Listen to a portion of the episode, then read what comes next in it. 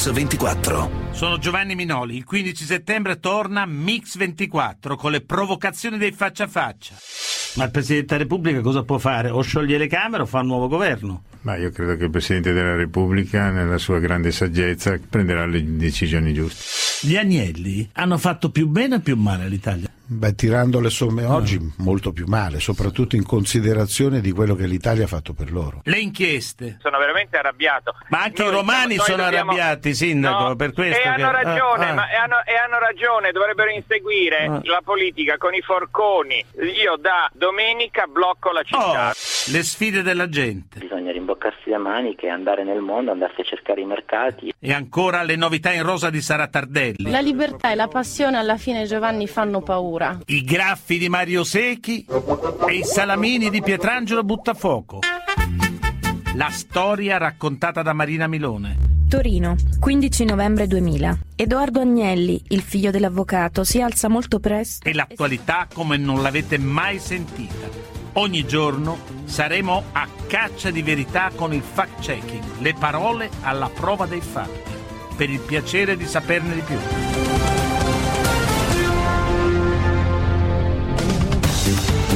Intanto oggi per la storia di Mix 24 con Marina Milone raccontiamo il grande campione Giacinto Facchetti con un commento di Fabio Caressa. Ma subito il faccia a faccia con una scienziato al Senato, Elena Cattaneo. Il faccia a faccia. Elena Cattaneo, la senatrice a vita più giovane della Repubblica, milanese, padre in Fiat, mamma ragioniere, le trasmettono il valore e la dignità del lavorare sodo. Nell'86 si laurea con lode in farmacia, giocatrice di pallavolo per 15 anni, una grande passione che deve abbandonare per le sue ricerche. Non rinuncia invece all'amore, per lei unire lavoro e famiglia si può, si sposa con Enzo, hanno due figli, ogni mattina si sveglia pronta per una grande sfida, quella di trovare una cura per la malattia di Huntington, una malattia neurodegenerativa terribile. È professore ordinario alla Statale di Milano, direttrice del centro di ricerca sulle staminali all'Università di Milano.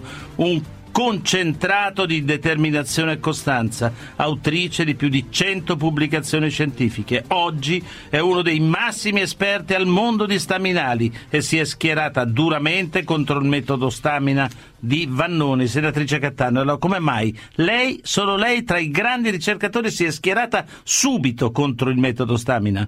No, eh, non solo io, eravamo in tante e c'erano dei grossi motivi per schierarsi Eh, contro. Ecco, ma cosa l'ha convinta? Non c'era niente di visibile, non c'era niente di concreto, nessuna competenza, solo Mm. un grande bluff, Un grande inganno di massa, insomma. un inganno di massa. Dovuto a cosa? Dovuto al fatto che è difficile spiegare, c'è una sofferenza, ci sono persone con malattie, bisogna star loro vicino, ma non si possono somministrare inganni. Lei ha detto stamina è il più grande deragliamento deontologico nell'ambito della medicina nella storia della Repubblica, addirittura?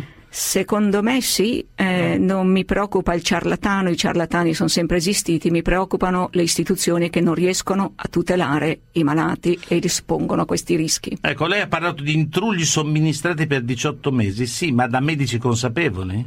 Da medici partecipi, Colpevoli? eh, io penso che abbiano delle responsabilità nei rispetti anche della loro deontologia. Ne ha parlato col ministro Lorenzini? Ne abbiamo parlato diverse volte. Ha preso la strada giusta il ministro? no? Assolutamente sì, cercando di mettersi di mezzo quando ha potuto farlo. Senatrice Cattaneo, alcuni giovani dopo il caso Stamina le hanno scritto dicendo cosa studio a fare se le mie competenze vengono messe sullo stesso piano di un Vannoni qualunque. Hanno torto? È verissimo, è verissimo, Hanno è un ragione. insulto ovviamente a tutti coloro che si impegnano a studiare biologia e medicina per essere d'aiuto agli altri. Senta, però sempre più spesso persone importanti, come per esempio l'ex sindaco di New York, consiglia ai giovani di lavorare invece che studiare. Senta qua. Le persone che avranno maggiori problemi sono gli studenti laureati che non sono scienziati spaziali di grande fama, al top dei loro corsi. In confronto, per uno studente medio, diventare un idraulico potrebbe essere una soluzione migliore che frequentare Harvard, perché uno studente spende in quattro anni 40-50 mila dollari in tasse senza guadagnare un soldo. Insomma, una posizione estrema. Meglio fare i cuochi oppure eh, qualcosa d'altro piuttosto che ricercatori. Malissimo, bisogna Ah. invece studiare, studiare per poi magari andare a fare il cuoco se uno lo desidera, ma studiare è l'unico modo per crescere come individui e per non restare condizionati, per sviluppare un allenamento critico. Ecco, ma come si spiega questa costante svalutazione della necessità di studio? Perché noi abbiamo preso un esempio fra tanti. Cioè, si spiega sul fatto che non è assolutamente compreso eh, quale mh, mh, s- sia il valore dello studio come, cre- eh, no, come Crescita crescita, individuale, individuale, come- ecco. e anche come crescita come cittadini a livello sociale, no? In cittadini Cioè serve forma- comunque, serve comunque, senatrice Cattano. Dall'inizio della crisi a oggi è raddoppiato il tasso dei ragazzi, purtroppo lo sappiamo, laureati e disoccupati. La loro retribuzione reale per chi lavora negli ultimi cinque anni è diminuita del 20%. Insomma, bisogna essere monaci per scegliere la ricerca. Eh, bisogna essere assolutamente appassionati e insomma stringere i denti. Il- la cosa interessante è che ci sono tantissime persone che sono pronte a farlo, quindi i laboratori hanno ricercatori. Ecco, ma c'è un modo sicuro per far appassionare un ragazzino alla scienza? Ah, semplicemente lasciarlo libero di studiare È quello che usa lei, il suo modo? a Lei 360 gradi. Ah, Ma lei che studi ha fatto? Abbiamo detto laureata in, in farmacia. farmacia, Ah. poi biotecnologie, poi sono stata all'estero, sono tornata. eh. Cioè, vario, un percorso vario. Ecco, ma senta qui invece qual è stato il percorso molto interessante di una grande scienziata che guida il CERN, Fabiola Giannotti. Lei però è arrivata dov'è? Venendo da studi classici, latino, greco, filosofia, eccetera. È così? Sì, sono venuta dagli studi classici che mi hanno dato una formazione molto completa. Ecco, ma che cosa le ha dato questa formazione, la formazione classica, che quella scientifica non le avrebbe dato? Beh, è stata una formazione complementare, mi ha mm, dato l'amore per, le- per gli studi antichi, per la storia, per la letteratura, per la storia dell'arte, quindi eh, consiglierei un, un percorso simile eh, a giovani che vogliono intraprendere poi l'attività scientifica. Senatrice Cattano, quindi si può arrivare alla ricerca da tutte le parti. No, no, non, solo, non solo, ma la fertilizzazione tra discipline è importantissima. La scienza è tutta basata sulla storia, storia della medicina, storia della scienza. Si impara tantissimo a vedere i percorsi dei grandi scienziati, come hanno studiato, per dove sono andati, al di là del Storie risultato appassionanti. specifico. Assolutamente. Senta, eh, senatrice Cattaneo, da ricercatrice di altissimo livello, lei guadagnava 3.300 euro al mese, in Senato 12.000. È giusto così? Quelli sono gli stipendi pubblici, eh, 3.300 euro, eh, ovviamente sono inadeguati rispetto a quello che insomma, fanno i, eh, i vari eh, Cioè, ricercatori. ma io lo, lo chiedo per, per sapere se secondo lei bisognerebbe ridurre lo stipendio del politico o aumentare quello del Beh, ricercatore? decisamente aumentare quello del ricercatore, poi insomma non sono io che in questo momento Certo. posso dire Vabbè, eh, si è fatto un'opinione. fa- ovviamente ridurre quello del politico. Senta, vista da vicino, adesso che è al Senato, la casta che effetto le fa? Ma io non so se esiste o no, a dire il vero, vedo persone. eh, Cioè, vede più persone vedo- che casta. Vedo persone, eh, non mi sembra che esista una stanza dei bottoni, eh, mi sembra che esistano persone che insomma stanno facendo tante cose, a volte anche in condizioni difficili. Eh, alcune vanno bene, alcune vanno male, serve una riforma, serve Ma è cambiare, più delusa o più sorpresa dall'impatto? Mi interessano moltissimo tante persone che ci sono lì dentro, ho Eh. trovato persone veramente interessanti. Come lo giudica Renzi? Eh, ma è una persona che si sta cimentando in varie direzioni, forse troppe. E Napolitano? Una persona enorme. Ah. Senta, senatrice Cattaneo, scienza e politica sono due pianeti che però, lo stava dicendo anche lei, purtroppo abbastanza distanti. Per farli incontrare è il Senato delle competenze che può aiutarli? Eh, innanzitutto bisogna partire da dove siamo oggi e io sono d'accordo con lei, c'è diffidenza, ma è diffidenza reciproca. Eppure io credo che debba e possa nascere un'alleanza, io penso che la scienza non possa bastare a se stessa, penso che anche la politica non possa bastare a se stessa. E il luogo? Potrebbero essere- essere proprio, è una stanza in cui stanno insieme, Sì. no? ma come alleati, ma come sì. alleati. Senta, senatrice Cattaneo, al di là degli stipendi da adeguare, che cosa deve capitare in Europa perché la spesa per la ricerca scientifica si trasformi in un vero investimento come prevede Lisbona? La il voglia, Lisbona? la voglia di cercare le novità. La voglia di investire sul nuovo. In Italia no, abbiamo, non c'è niente di nuovo, e invece bisogna puntare sul nuovo, rischiare, guardare oltre. Io penso che la scienza possa aiutare a fare un po' da vedetta verso il futuro, no? cioè da, eh, dovrebbe insomma, essere, dovrebbe essere così. Ecco, ma per i, fin- per i, finanziamenti bisogna puntare sull'eccellenza, un problema eh, sempre drammatico delle democrazie, puntare su alcuni centri di eccellenza, abbandonare il resto o distribuirli a tutti? No, sui finanziamenti si punta sulle idee, mm. possono arrivare dai centri di eccellenza o dai microcentri, dal singolo individuo, devono essere le idee in competizione. E ci deve essere una capacità di selezionare. Esattamente. Eh. Ma in Catalogna, per esempio, hanno creato un'agenzia che è riuscita a far arrivare 300 ricercatori di altissimo livello, cioè idee che erano state verificate come innovative da tutto il mondo, selezionati non da docenti ma da esterni. È una strada? Ci sono strategie che si possono importare e copiare mm, banalmente. La mia impressione è che in Italia il problema non sia solo lo scarso investimento, che significa non crederci. Sì ma questo è anche inaffidabile. Cioè, ah. tu non puoi fare dei bandi e dopo un anno o due non sai ancora se hai vinto, se non hai vinto, cosa fai delle tue persone. Non è una cosa a intermittenza la certo. ricerca. Eh, no, deve essere, deve essere duratura, certo. Ecco, però, senatrice Cattano, lei si aspettava, parlando di ricerca, essendo lì, di essere coinvolta nel definire le linee guida della ricerca del governo? Ma io non, la, non, mi, non, mi, vedo in questo ruolo ancora, sono lì in punta di piedi. Eh, ovviamente eh, chiunque mi chieda eh, posso ovviamente fornire la mia opinione anche perché insomma, ho una rete di colleghi alla quale posso attingere, ecco, quindi lei... io mi rendo disponibile sempre. Mix 24 Senatrice Cattano, parlavamo di progetti, però negli ultimi cinque anni dieci progetti di ricerca sono stati vinti da italiani a livello europeo, ma nessuno li ha investiti in Italia, sono andati Ahimè. tutti fuori. Quindi esportatori secchi anche di ricerche. È gravissimo ed è continuo quindi e invece bisognerebbe risvegliare l'orgoglio di fare ricerca, di farla nel proprio paese per il proprio paese. Intanto in Italia il 40% della disoccupazione giovanile è imputabile al difficile rapporto tra scuola e mondo del lavoro. Insomma, ci risiamo, studiare non serve.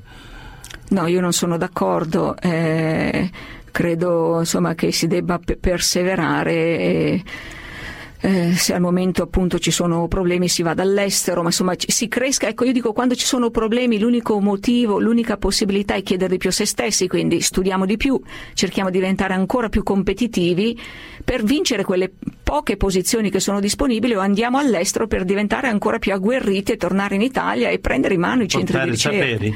Ecco, senatrice Cattaneo, lei dice che la legge votata in Parlamento sulla sperimentazione animale bloccherà ogni sviluppo della ricerca biomedica perché? Beh, ha dei limiti grossi, per esempio agli xenotrapianti, eh, allo studio di alcuni farmaci, insomma è una linea che restringe le linee guida europee che sono state sviluppate dopo anni di, di concertazione, eccetera. Eh, insomma, sembra sempre che l'Italia sia sempre un passo indietro. Eh, ah, gli animalisti però dicono che la sperimentazione animale è un, eh, animale è un metodo obsoleto. Perché non è vero? A me non possono dirlo perché ah. io studio una malattia neurologica eh, ci sono miliardi di neuroni che si parlano nel cervello, ce ne sono alcuni che non funzionano, come fai a fare a meno della sperimentazione animale?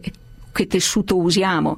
Usiamo anche cellule in vitro, usiamo anche computer per simulare cosa, cose, ma insomma eh, la, eh, la situazione eh, più vicina al cervello umano è il tessuto animale cerebrale complessissimo. Non quindi non c'è alternativa, i metodi alternativi siamo noi che li usiamo, ma per noi non sono alternativi, sono complementari, quindi noi non possiamo assolutamente farne a meno. Ecco, gli animalisti però dicono che è pericoloso per la salute. non so perché, sa. ma no. assolutamente no. No, no.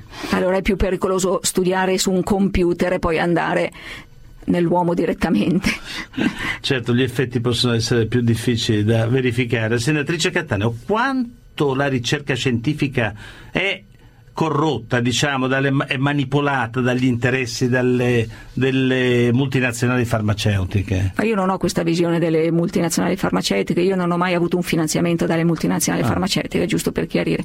Non ho questa visione, credo che siano ovviamente organizzazioni che mirano anche a un profitto come certo. qualsiasi organizzazione commerciale sono anche gli enti che ci permettono oggi a me e a lei di essere qui perché ci hanno protetto con i vari farmaci eh, che hanno sviluppato. Ovviamente il ricavato deve essere un giusto ricavo. No, ecco, per ecco, lo, ma la, la ricerca cor- oramai praticamente nelle loro mani, quella pubblica poco. Ma, ne, ma ne, assolutamente no, cioè, no. sarà che nel mio campo io insomma, faccio ricerca di base, studio malattie, cerchiamo di sviluppare strategie cliniche.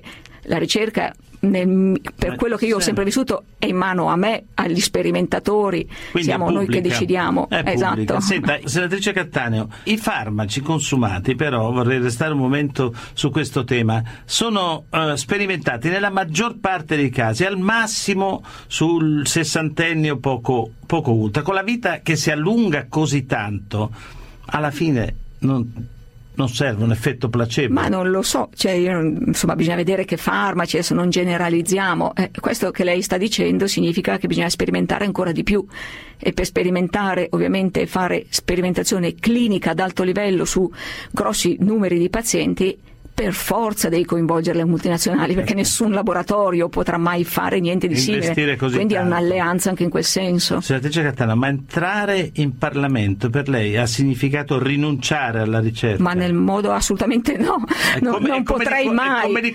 Non potrei mai. Beh, insomma, ci si organizza sempre di più e sempre al meglio. Io sono tutte le settimane in Senato, almeno un giorno, ho creato un gruppo eh, di persone reclutato da me, è il mio laboratorio in Senato, uno storico storico della medicina e un costituzionalista, ah. due giovani, e loro insieme a me fanno da raccordo col mondo esterno, con i colleghi e con, e con l'istituzione. E poi insomma il mio laboratorio è fatto da 20 persone, ci sono 20 stipendi tutti i mesi da trovare, quindi, eh, quindi bisogna, e lavoro bisogna... gratuitamente eh, ovviamente per l'Università di certo. Milano. Quindi. E quindi prova a testimoniare con questo gruppo anche in Parlamento quanto è bella la scienza. Insomma. E quanto è importante è il lavoro di squadra, ecco io credo veramente al lavoro di squadra. Senatrice Cattaneo, ma lei lei si è fatta un'idea del perché il paese non ama e non conosce la ricerca? Io credo che sia solo un problema di comunicazione. Ogni volta che mi è capitato di parlare, ma anche di temi complessi che possono anche creare dei conflitti, perché ogni volta invece raggiungi le persone, perché le persone sono in grado assolutamente di capire. C'è la domanda ma non c'è l'offerta. Eh, eh, va aumentata l'offerta e speriamo ecco, ci siano altre occasioni. Ecco, ma per esempio la televisione che è il mezzo più potente che abbiamo, che cosa dovrebbe fare di più e di diverso? Mm, fare innamorare ai percorsi della scienza, fare innamorare eh, sulle avventure della scienza più che sui risultati, no? di queste persone che sfidano l'ignoto dove non c'è nessuno, che, che, vanno, che conquistano la Luna senza nemmeno sapere dove sia no? quando partono, queste cose enormi. No? Di questo, questo, dovrebbe fare la televisione, una televisione di servizio pubblico dovrebbe farlo più Io delle altre. Credo proprio di sì, e poi è straordinario straordinario da, da, raccontare perché ti dà proprio l'impressione insomma, di quanto coraggio l'uomo e ti dà anche l'idea di, della fiducia, nel, no? ti dà un senso di fiducia certo. nell'uomo che esplora. No? S- senta, ma siamo tutti uguali, che è un po' alla base dei finanziamenti a pioggia, il male dell'Italia? Eh? non siamo tutti uguali. Eh, infatti, ma eh, eh, poi... tanti, cioè, io credo che siano uguali e importanti tutti co- i lavori onesti, eh, però insomma ciascuno ha capacità, intenzioni e volontà diverse. Quindi... Ma per fare ripartire la scienza ci vogliono più soldi prima di tutto sì. o no? Ci vogliono più soldi e regole per regole eh, appunto, per questo dicevo, la distribuzione a pioggia non, non voglio, è certo la più, garan- no, no, più non garantisce basta, niente. Ecco, ag- agenzie indipendenti garanti dei centri statali di ricerca sarebbe meglio. Ma guardi che paradossalmente gli scienziati italiani sono continuamente reclutati dalle agenzie straniere per valutare i loro progetti. quindi noi facciamo un servizio ovviamente gratuito, continuo per gli altri. Facciamo Facciamolo migliorare gli altri. Facciamo migliorare gli altri, chiamiamo gli altri a gestire il finanziamento pubblico italiano. Eh. Senatrice Cattani, temporaneo. Ma perché le grandi aziende che fanno ricerca sono quasi tutte andate via dall'Italia? Ma da quello che mi sembra di capire ci sono problemi burocratici, insomma di leggi, di, di, di, di, difficoltà e anche forse la percezione che questo non sia un paese che vuole investire in scienza, innovazione e tecnologia. Cioè la burocrazia è un grande freno per la ricerca. La burocrazia serve, ma non deve essere esagerata. La burocrazia serve a organizzare. Serve no? quella intelligente, esatto. insomma, eh, quella in funzione di, non quella che diventa capo. Ah, assolutamente. Ah, ecco, senatrice, si è emozionata quando Napolitano l'ha nominata senatrice a vita? Eh? Ho perso la parola, credo. Ah, addirittura, sì, ah, sì, bellissimo. E cosa le ha detto Napolitano?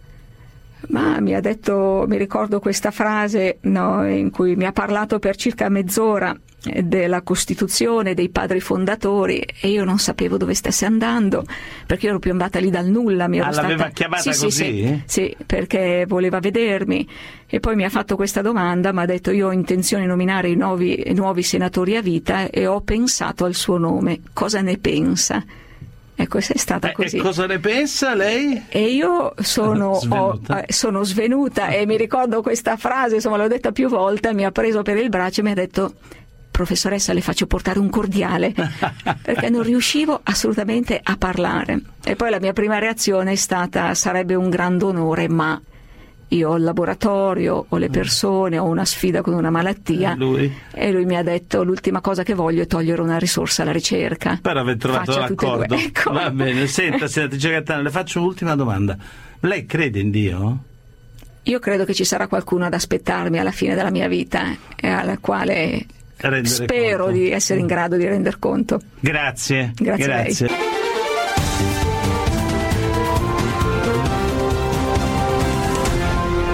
Mix 24. La storia. I risultati della più recente giornata sono noti. Juventus ed Inter hanno entrambe pareggiato fuori casa e i neroazzurri mantengono due punti di vantaggio. Però il presidente e i tifosi della squadra milanese non sono soddisfatti del gioco e soprattutto della bislacca tattica che il signor Herrera avrebbe escogitato a Marassi, affidando stranamente a, alle mezze ali il compito di difendere e ai terzini quello di tentare il gol. Il protagonista e la vittima al tempo stesso di questo singolare macchiavello del, dell'allenatore argentino è il, il giovane Giacinto Facchetti. Ah, si tratta di un tipo straordinario, un candido, alto 1,86 m, da ragazzo riusciva splendidamente in atletica leggera. Per questa sua costituzione non sembrerebbe adatto a fare il terzino d'ala. In realtà quest'anno Herrera ne ha fatto l'autentica rivelazione della stagione. Facchetti, come è andato all'Inter? All'Inter sono arrivato 5 anni fa e provenivo da una squadra di dilettanti, la Trevigliese. A che pensa quando entra in campo? Ma quando entro in campo penso all'avversario che ho di fronte, se è un avversario difficile e penso di far bella figura se si può. Insomma. Le piace più segnare gol o impedire agli altri di segnarli? Segnare. Era Giacinto Facchetti, oggi a Mix24 raccontiamo la sua storia. Il capitano dei capitani, terzino d'avanguardia, anima della grande Inter. 94 partite nazionali di cui 70 da capitano, 4 scudetti, una Coppa Italia, due Coppe dei Campioni e due Coppe intercontinentali, 728 partite ufficiali.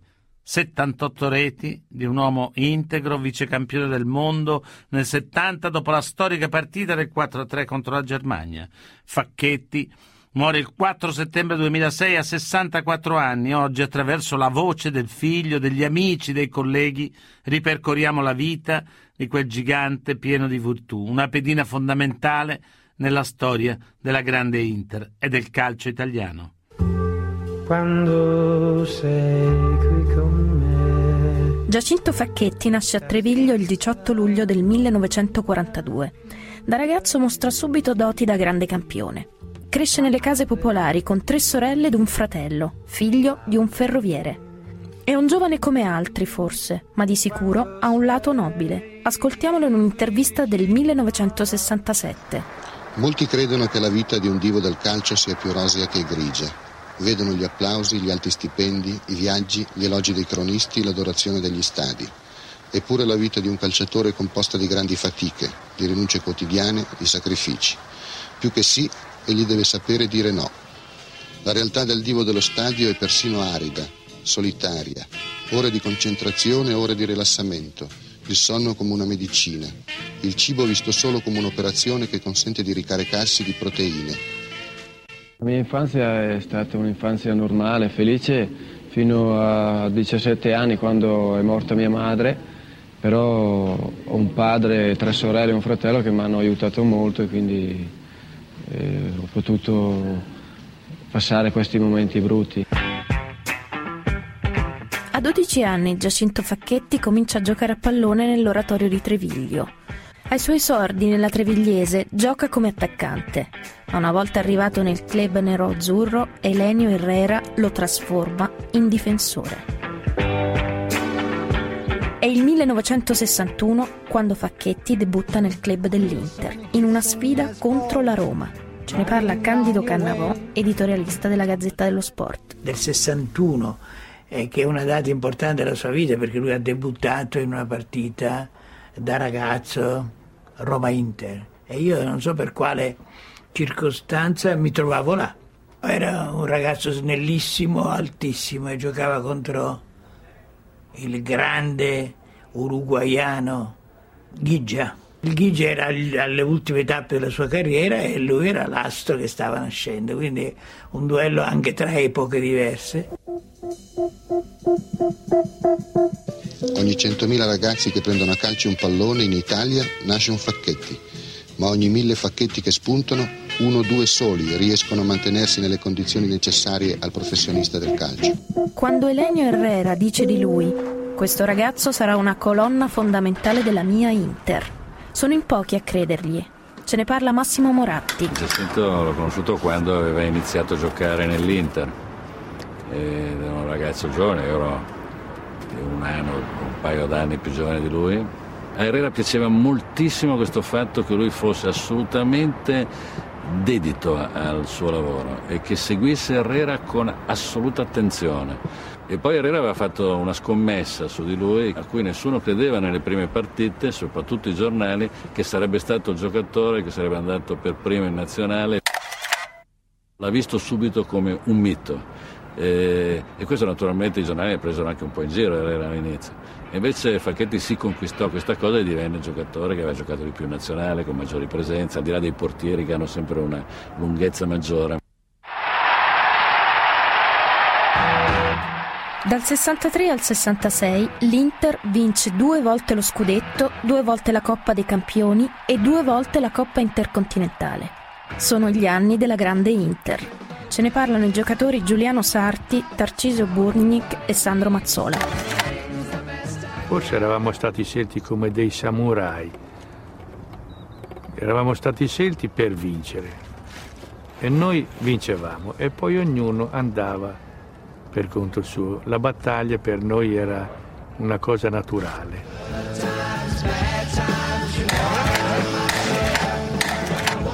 Era un, un gruppo di giocatori che accettavano le decisioni dell'allenatore, allo stesso tempo eravamo molto amici. L'Herrera diceva sempre, finita una gara, ricordo la gara di Coppa dei, del Mondo in Argentina, arriva l'una di notte che noi stavamo un po' festeggiando e dice ragazzi andiamo a letto che bisogna pensare già da, da domani mattina al Varese che incontriamo domenica. Prima di arrivare al calcio professionistico era professionistico tra virgolette perché i calciatori si allenavano poco, ma tutti, eh, non, non, esisteva il riscaldamento pre-partita. E Herrera quando arrivò trovò un mondo e lo cambiò. Facchetti per le sue caratteristiche non fu preso bene all'inizio dalla critica eh, nessuno capì che era un, un, terzino atipico per quei tempi, però era già un precursore del terzino che andava all'attacco e faceva i gol.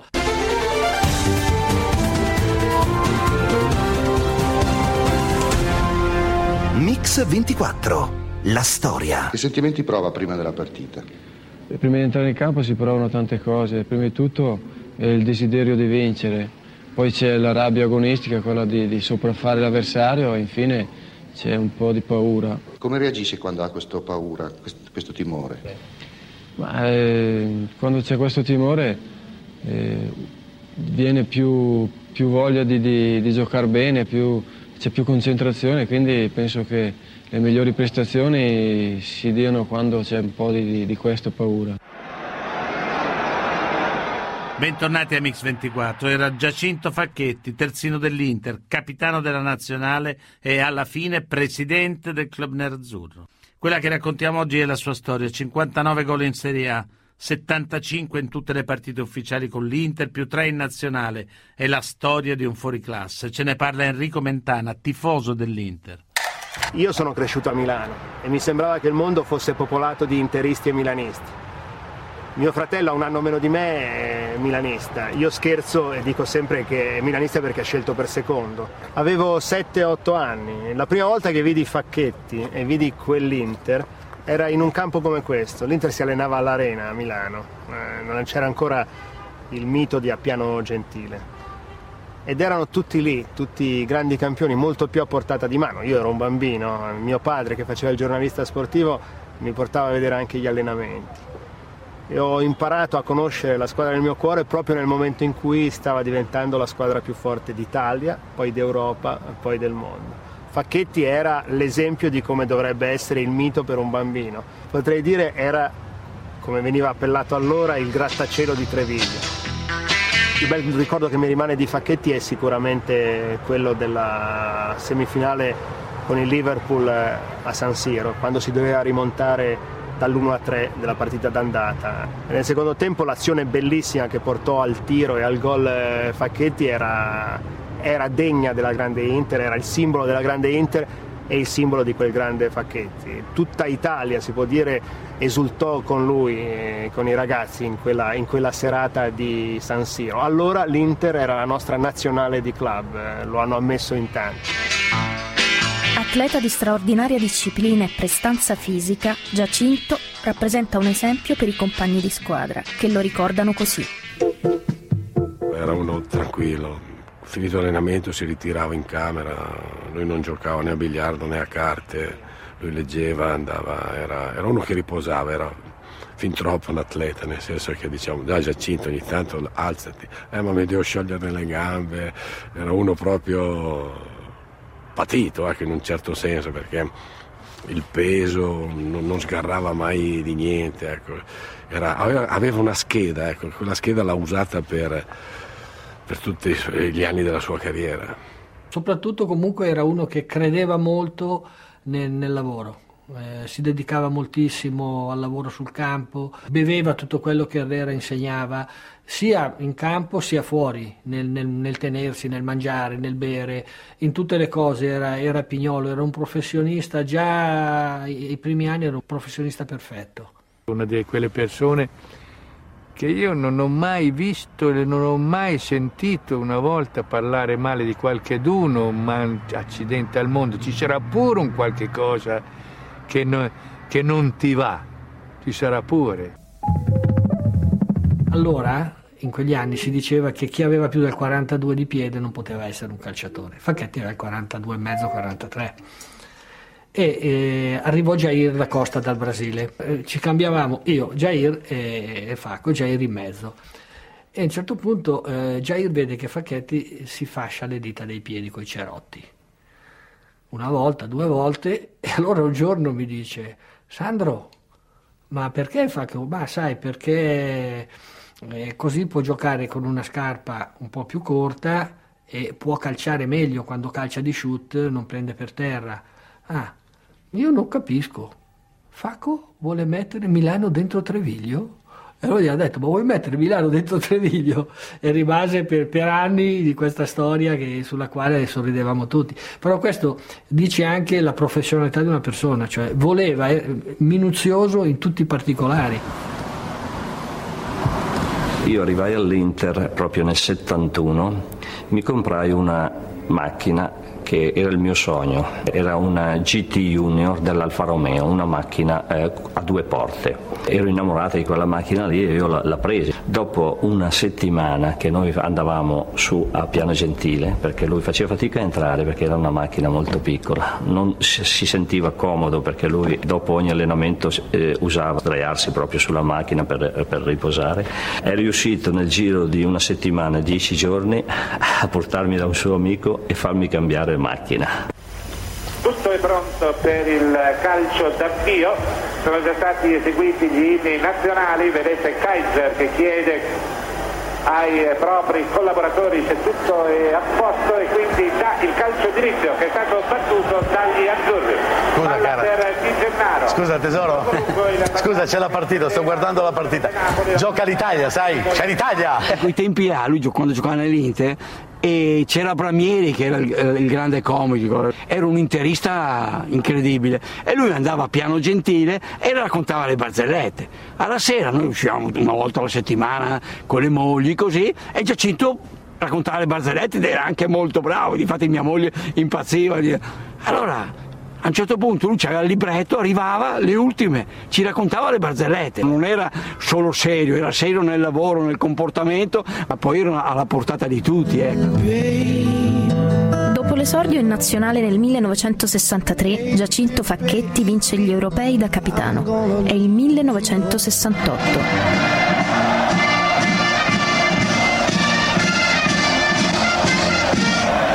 Trascinati da un Mazzò che nel ruolo di mezzala rappresenterà una stupefacente rivelazione, gli italiani assumono immediatamente l'iniziativa. È la serata delle rivincite e per quanto riguarda Facchetti e Domenghini delle conferme. I due nerazzurri saranno ancora una volta tra i protagonisti. La partita precipita verso il suo epilogo trionfale. Le ultime battute sono recitate fiaccamente. Arriva il verdetto limpido. L'Italia ha liquidato la Jugoslavia. E si aggiudica il titolo europeo con pieno merito. Verde Prato viene invaso da torme di ragazzi esultanti che agitano il tricolore ed issano in trionfo il gran capitano Facchetti.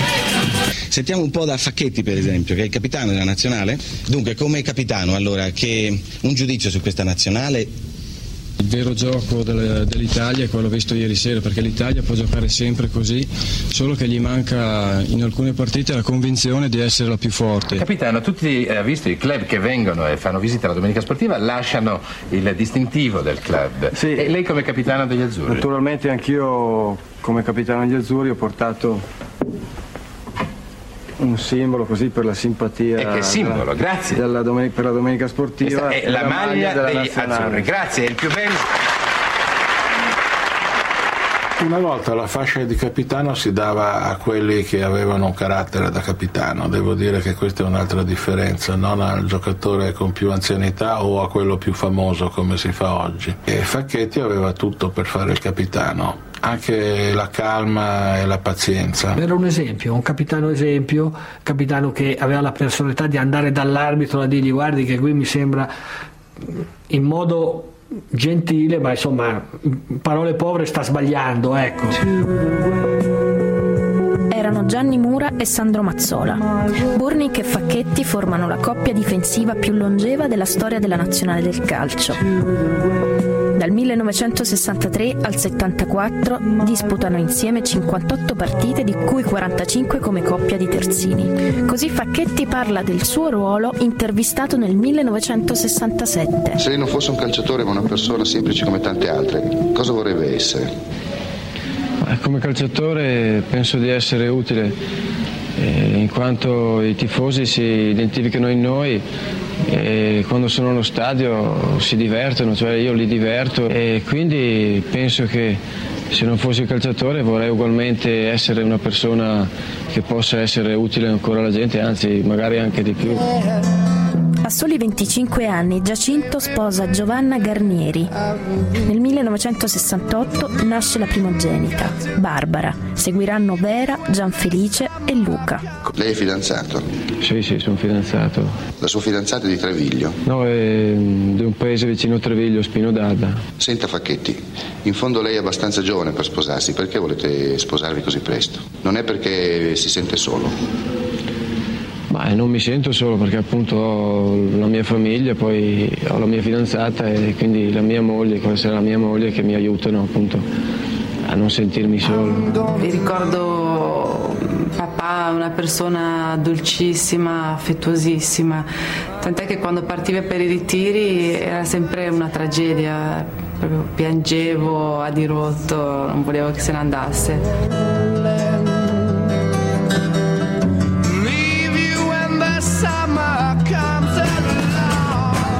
C'è una sequenza di foto dove c'è lui che sale in macchina e io sono nelle braccia della mamma. Allora comincio ad allungare le braccia per andare verso di lui e lui mi saluta con la mano mentre si sta sedendo per partire. Io allungo ancora di più le braccia e lui che mi guarda e, e comunque è tentato di prendermi.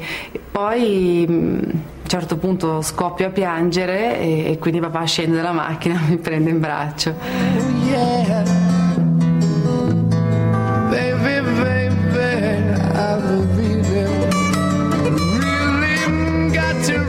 È sempre stato molto severo lui.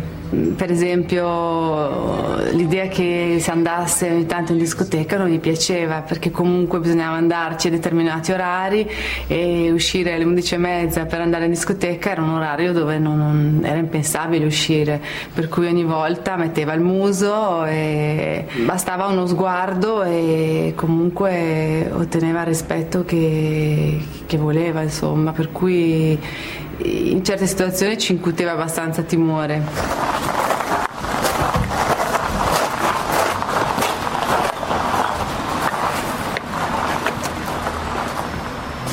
da un punto di vista anche così, proprio del, del ruolo di padre che inevitabilmente si presta dei conflitti no? tra, tra genitori e figli anche capace di, di, mettere in discussione certe, certe, rigidità, avendo ricevuto un'educazione molto, molto rigida e molto autoritaria, penso che col tempo sia stato anche in grado di, di metterla in discussione in alcuni, in alcuni, momenti e di questo penso che ne abbiamo così, avuto beneficio entrambi, soprattutto la nostra relazione ne abbia acquistato in, in libertà. Erano i figli di Giacinto Facchetti, Barbara e Gianfelice su Mix 24. Torniamo subito dopo la pubblicità.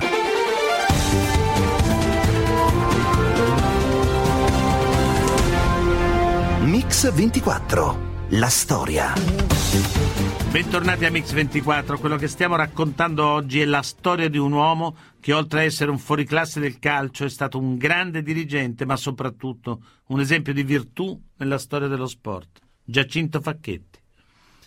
Facchetti disputa tutta la sua carriera calcistica nell'Inter dal 61 al 78 e a parlarcene è l'attaccante Roberto Boninsegna. Devo dire che il più bel gol della mia carriera l'ho fatto su un cross suo, il gol col Foggia, splendido, lancio di corso, lui è andato via sulla fascia sinistra, me ne ha fatti fare tanti di gol.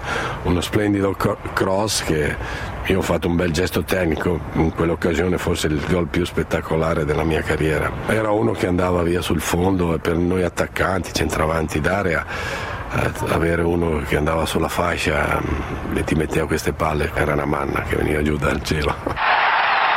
Lui era uno che piuttosto di fare un'entrata, cioè te la portava via la palla, un difensore che giocava in punta di piedi sui campi lei è sempre stato estremamente corretto, è stato, mi sembra, espulso una sola volta in tutta la sua carriera. Sì, una volta solo perché ho applaudito l'arbitro.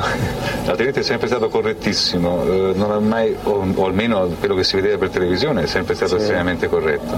Ma eh, io penso che il calcio è ancora uno spettacolo e quindi bisogna evitare nel possibile di, di fare dei, degli interventi pericolosi per, per l'avversario.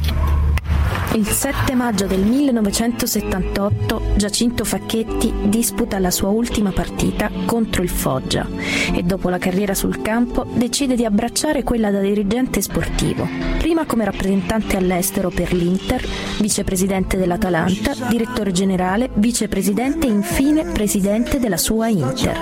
Avrebbe potuto fare allenatore, lanciarsi in avventure per guadagnare anche tanti soldi perché insomma però lui scelse il discorso dell'Inter. L'Inter è un discorso affascinante perché sei sempre a casa tua, ma limitativo per certi versi. Però lui stava bene così, insomma, stava bene a casa sua. Casa sua era l'Inter e lo è rimasta fino all'ultimo giorno. Quando è diventato presidente, lui voleva diventare eh, un un uomo di sport come lo era Boniperti. Devo fare tutto quanto è necessario per poter essere in condizione di, di vincere, cioè non non pensare solo alla domenica oggi voglio vincere, bisogna passare tutta la settimana con questa voglia e fare tutto quanto è necessario dal lunedì al sabato per prepararsi a vincere. Chi fa una disciplina sportiva deve avere molta forza di carattere perché non è sufficiente avere delle qualità tecniche, delle qualità atletiche, quelle ti permettono di arrivare al top eh, per essere un grande giocatore, no? però quello che ti fa, ti fa, ottenere i risultati è, è, il carattere. Era Giacinto Facchetti intervistato per Interchannel nel 2004, professionista esemplare stimato da tutti i calciatori dell'Inter. Giacinto era un professionista esemplare e, e credo veramente, cioè i giocatori dovrebbero essere tutti come lui, come lui e come altri di, que, di quell'epoca lì perché allora i giocatori erano veramente professionalmente impeccabili facevano una vita da atleti, si allenavano sempre seriamente. Oggi è un po' cambiato, non è, non è proprio così come allora.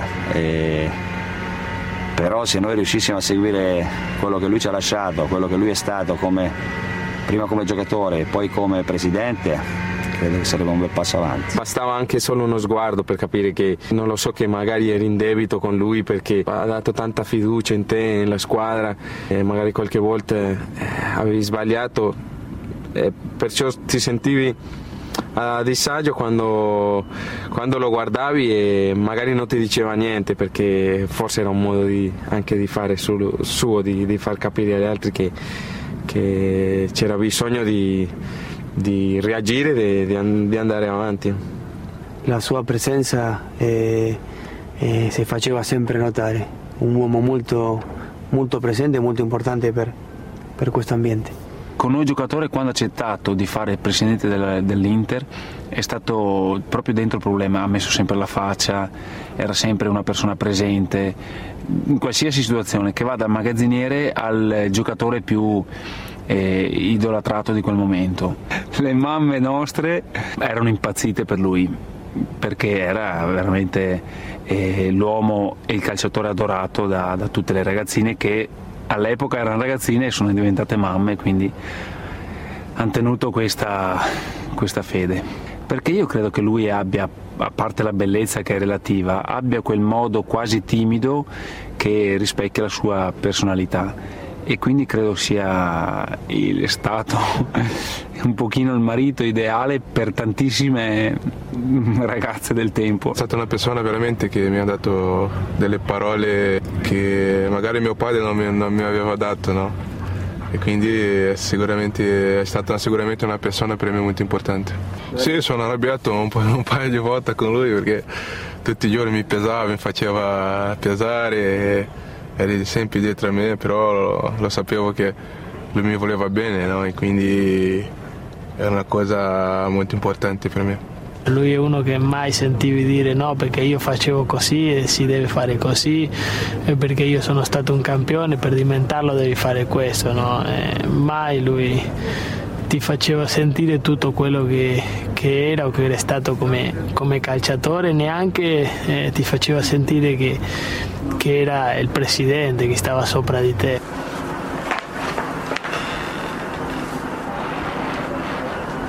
Rispetto invece al, um, al suo essere personaggio, comunque persona famosa, non, questa cosa noi non l'abbiamo mai sentita in casa perché comunque lui ha sempre tenuto abbastanza alla lontana tutto quello che riguardava le sue, le sue imprese, i suoi successi. Raramente aveva voglia di, di andare a raccontare certi episodi che appartenevano al passato, perché era come la sensazione che avevo io, che avevamo noi, era come se non volesse sottolineare quello che aveva fatto, no? Quindi renderlo invece più, più normale, cioè era stata la sua vita, punto, stop. Per non farlo pesare su di voi. Esatto. Palla carezza i fili d'erba. Padre affettuoso e riservato, fuori classe umile e severo. Giacinto sembra troppo onesto per un mondo di lupi come quello del calcio.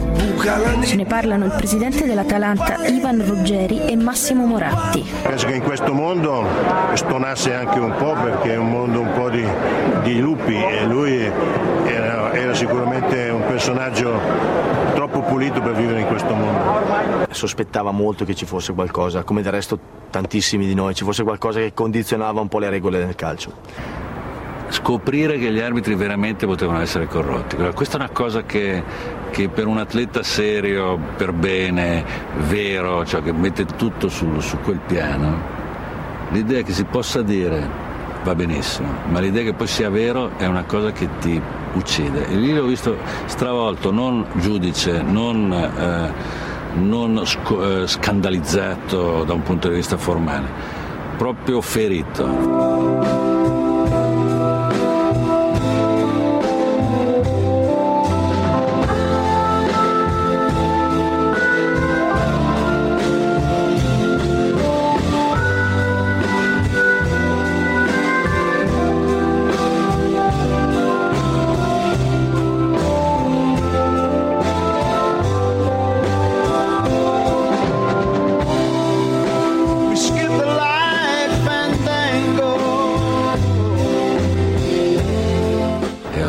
Solite partite che andavano male e che dicevo senti va bene tutto, dico ma ci capiterà una volta di, di, al giorno prima di dire ma domani con quell'arbitro lì siamo più tranquilli, ma speriamo, sì domani dovremmo andare. Dico ma una volta, un, dormire la sera prima con l'idea che forse abbiamo una buona percentuale, dico no beh una cosa così non me la devi chiedere adesso. Ecco questa me lo disse in termini proprio fra scherzare un pochino, perché la mia domanda era comunque scherzosa, però c'era molta serietà, cioè c'era tutto lui. Lui in tutti i casi aveva il rispetto profondo, ma lui difendeva sempre, quando perdevamo andava male, cioè. poi veniva e diceva no ma guarda che l'arbitro non ha sbagliato, quella cosa doveva fare, il nostro si è comportato male.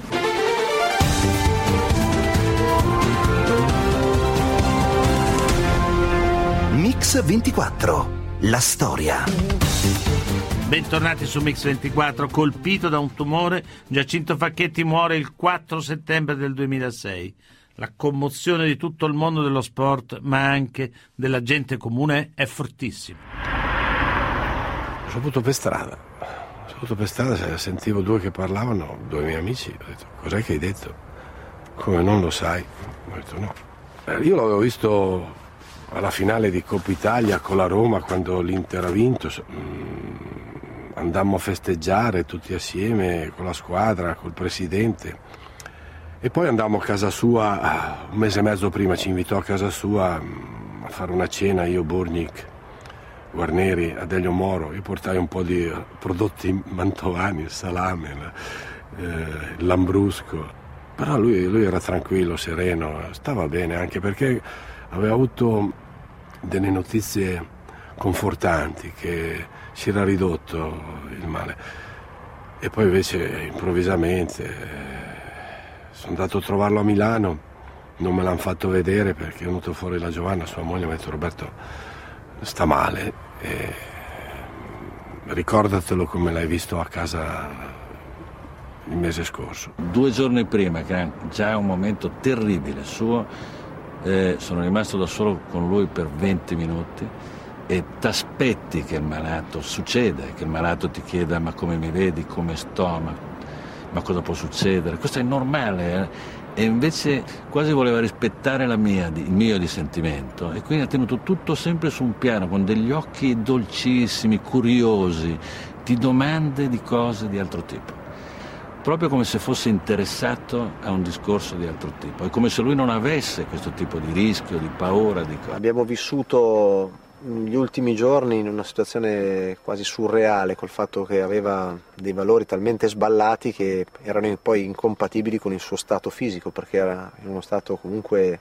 non dico perfetto ma di integrità fisica e mentale che era così disarmante per i medici stessi e quindi nessuno di noi eh, fino a pochi giorni dal 4 settembre effettivamente pensava che stesse accadendo davvero quella cosa. I numeri dicevano che eravamo in una situazione critica, ma, ma, la vita ti diceva qualcos'altro. E quindi si è congedato nel suo stile, nel suo modo. Uno dei messaggi più belli che ho letto in quei giorni di una persona che non anonima, sui, però scritti sui registri, eh, di qualcuno che gli ha scritto Giacinto smettila di scherzare, ci vediamo domenica a San Siro.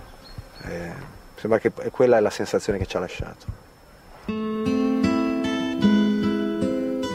Il 6 settembre 2006 a Milano, nella Basilica di Sant'Ambrogio, una folla di amici, tifosi, gente comune accorre per dare l'ultimo saluto al gigante, a un grande campione del calcio italiano.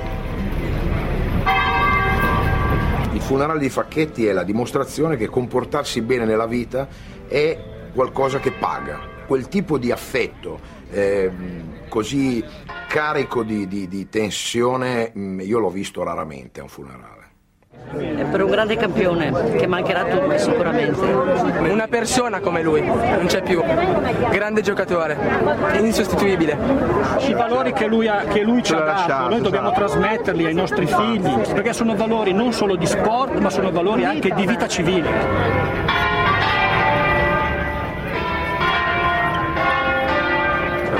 È il capitano, rappresenta la figura del capitano. Non ce ne sono più come lui, l'unica vera grande bandiera.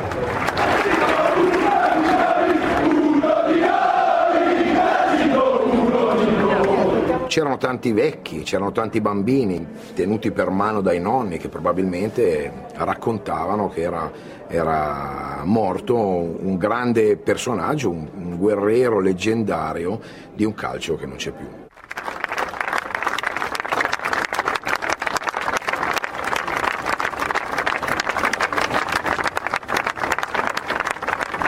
Di arrivare fino a 33-34 anni.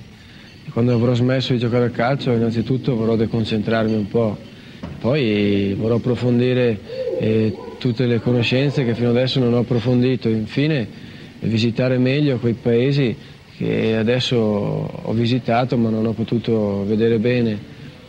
E infine penso, anzi, vorrò, vorrò essere meno calciatore e più uomo. Fabio Caressa, telecronista sportivo, codirettore di Sky Sport. Facchetti è considerato il capitano per eccellenza, è giusto?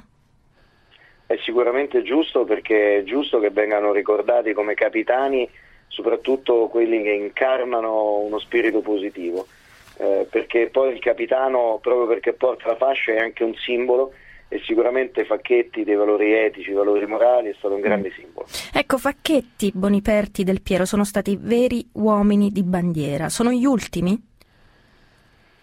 Ma certo il cal- il calcio adesso è cambiato e i giocatori cambiano molte più squadre, però ce ne sono stati tanti altri, poi eh, Del Piero, Totti, eh, Zanetti.